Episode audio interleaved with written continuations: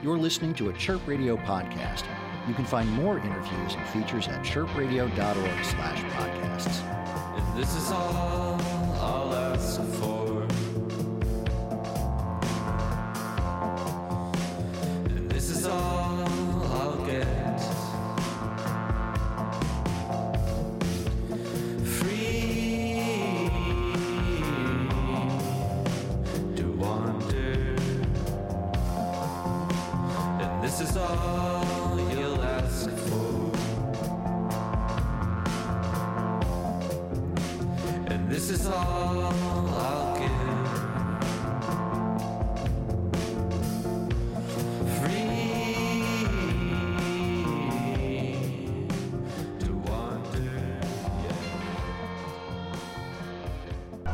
This is Amanda Roscoe Mayo with Chirp Radio, and I'm here at the Nationals homecoming in Cincinnati with uh, Ben Lanz, who is a touring member of the National, Beirut, Sufjan Stevens, and so many other bands, but has now released his second solo album of sorts. So, hey. Hi, hi. You know, I realized when I was driving here that I probably have actually seen you like maybe 50 times because of how many bands that you tour That's amazing. Yeah, that's yeah, that's probably fairly fairly normal in a weird way. Yeah, not not in a stalker way, I swear. Yeah, yeah. The second album that just came out like two weeks ago is called Hoferlanz 2. Hoferlanz too, but honestly, Hoferlanz is fine. I'm not particular. What, is, what does it mean? Well, um, my wife's last name is Hofer, and my last name is Lanz, and uh, and I always had, as every good band should start in sort of a joke way, that we were going to have this amazing band that our, our names would take. I guess more accurately, though, we always planned on sort of changing our names to a new double name, like one name, you know, Yeah. um, instead of hyphens or anything like that. But then we didn't, so. Is she part of this project? No, no. I just played her the album the other day. she complained that that I didn't play it to her before it was released, and I tried to tell her I did, but I was really not telling the truth. Okay. what did she think?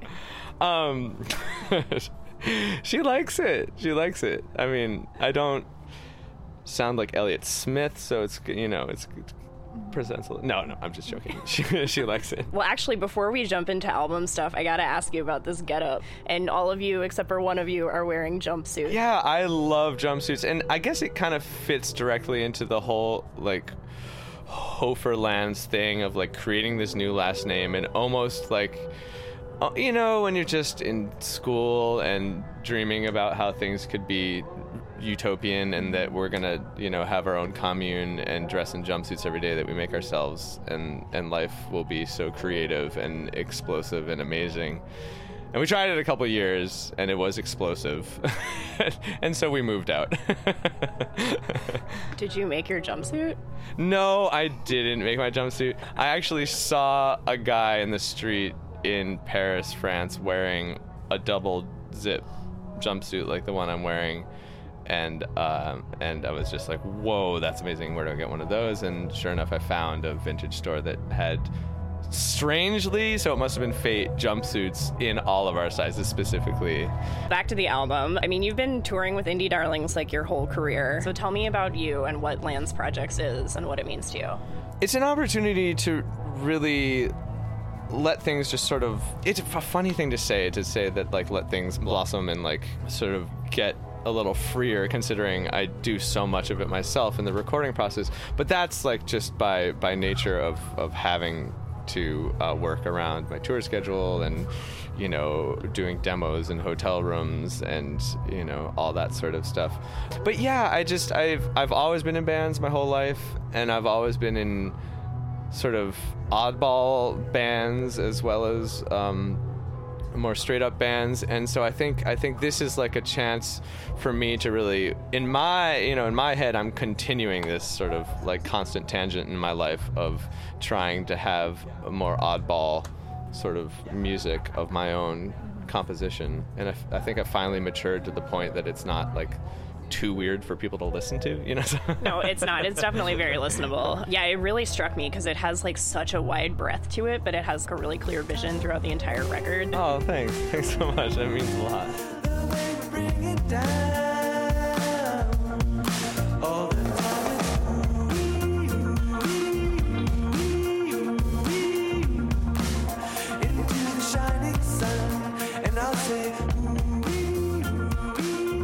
So most of it, or all of it, was composed on the road, right? Pretty much. It's a place where like getting into the habit of finding my own personal space. And and I'm like I'm a total introvert extrovert. You know, I think a lot of musicians are that we're sort of secret introverts and then we figure out how to be, you know, social.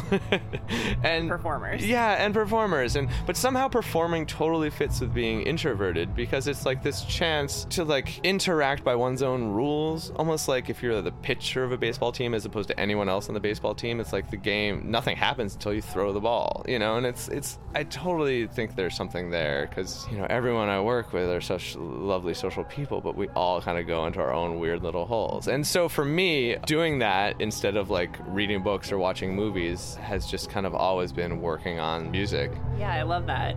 And I guess like because a lot of the songs have city names in them, Yeah, I, I was like kind of imagining them as cityscapes. yeah, true. The blip of Auckland is like so. I mean, that's totally what the city looks like with these little volcanoes like everywhere and like the water and buildings. Because every time you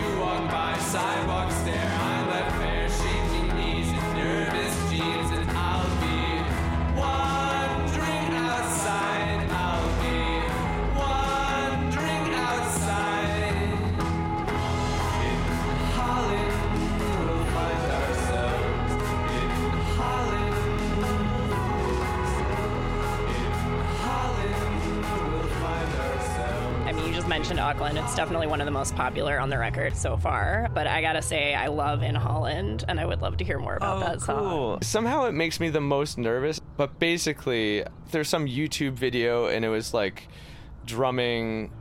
Oh, that's right. I think it was like isolated drum tracks of like famous recordings.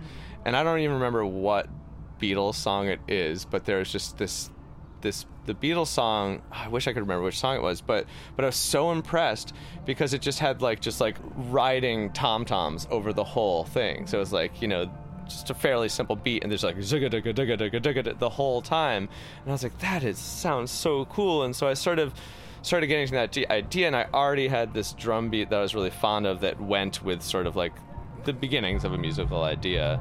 But that really kind of like inspired me to work on it because you know so so often there are all these sketches everywhere. And it's like, well, how am I gonna? And that that was like, this is the one to try this on, and and it went from there. Um, but you know, I wasn't super super duper psyched on it and then i got um, Aaron Arntz who played today um, i asked him if we could do just a bunch of time working on like that song and a couple other things and it just immediately was like oh this is the best ever. I just want to take out the vocals and like listen to you playing the synthesizers on this song.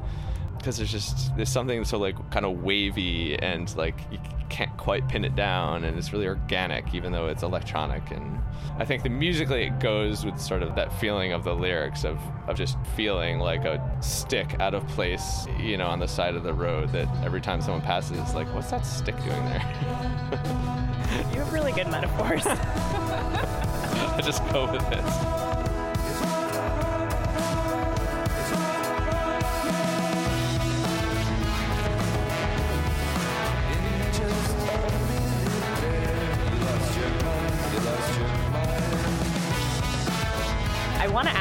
about something that happened a while ago, but because we're at homecoming and the National has a relationship with Ragnar Kjartansson, Yeah. who is an Icelandic Yeah. performing artist, um, just for our listeners who might not know. So essentially, he like zeroes in on a very emotional or climactic part of a song or performance Yeah. or opera, and then performs that for an absurd amount of time over and over and over again. So the National did one with him, or he was invited by the National to do one at, P- at MoMA PS1, and Yeah. you performed with them, Yeah. and the song was Sorrow. I would just like really love to hear your experience of like performing for six hours. I mean, it, honestly, just Umbrella, it, it was like one of the most powerful things I've done. And I didn't know how to predict that happening. I mean, I grew up in New York in the 90s and when PS1 opened, and it was just like this crazy building you could just wander into and see, you know, performance art, old VHS, you know.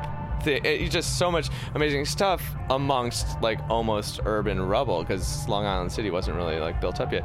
Anyway, so I just didn't really know what to expect, but I was excited to go there. I was excited to to do it with Ragnar and all that. But yeah, I was a little nervous, and the shockwaves that come after it, it was just such a, an amazingly powerful experience. It goes into this realm that I think, like, I really, really, really would love to explore more of, of how you know you start to lose touch with the divisions between just vibration and sound and being. And to have it be like a rock song uh, you know i guess you could even call it uh, like a pop song in terms of the nationals like catalog. It's it's very just like straightforward and beautiful. And it's just unexpected that that it would get to that place where it felt like this very deep rich experience. And and yeah as strangely afterwards like felt energized that night. And we you know all went out to dinner and had an amazing time. And I mean, of course, we see Ragnar pretty regularly, and it's always incredible and fun.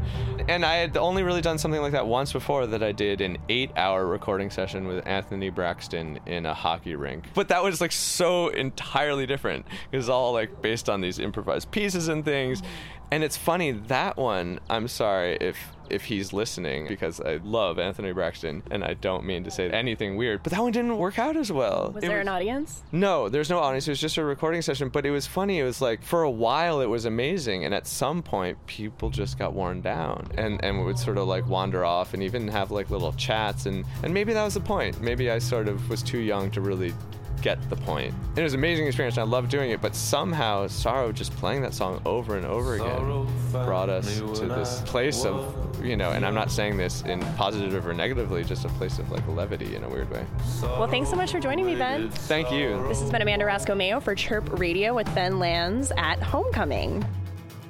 Sorrow they put me on. You can find this and other Chirp Radio interviews and podcasts at chirpradio.org slash podcasts.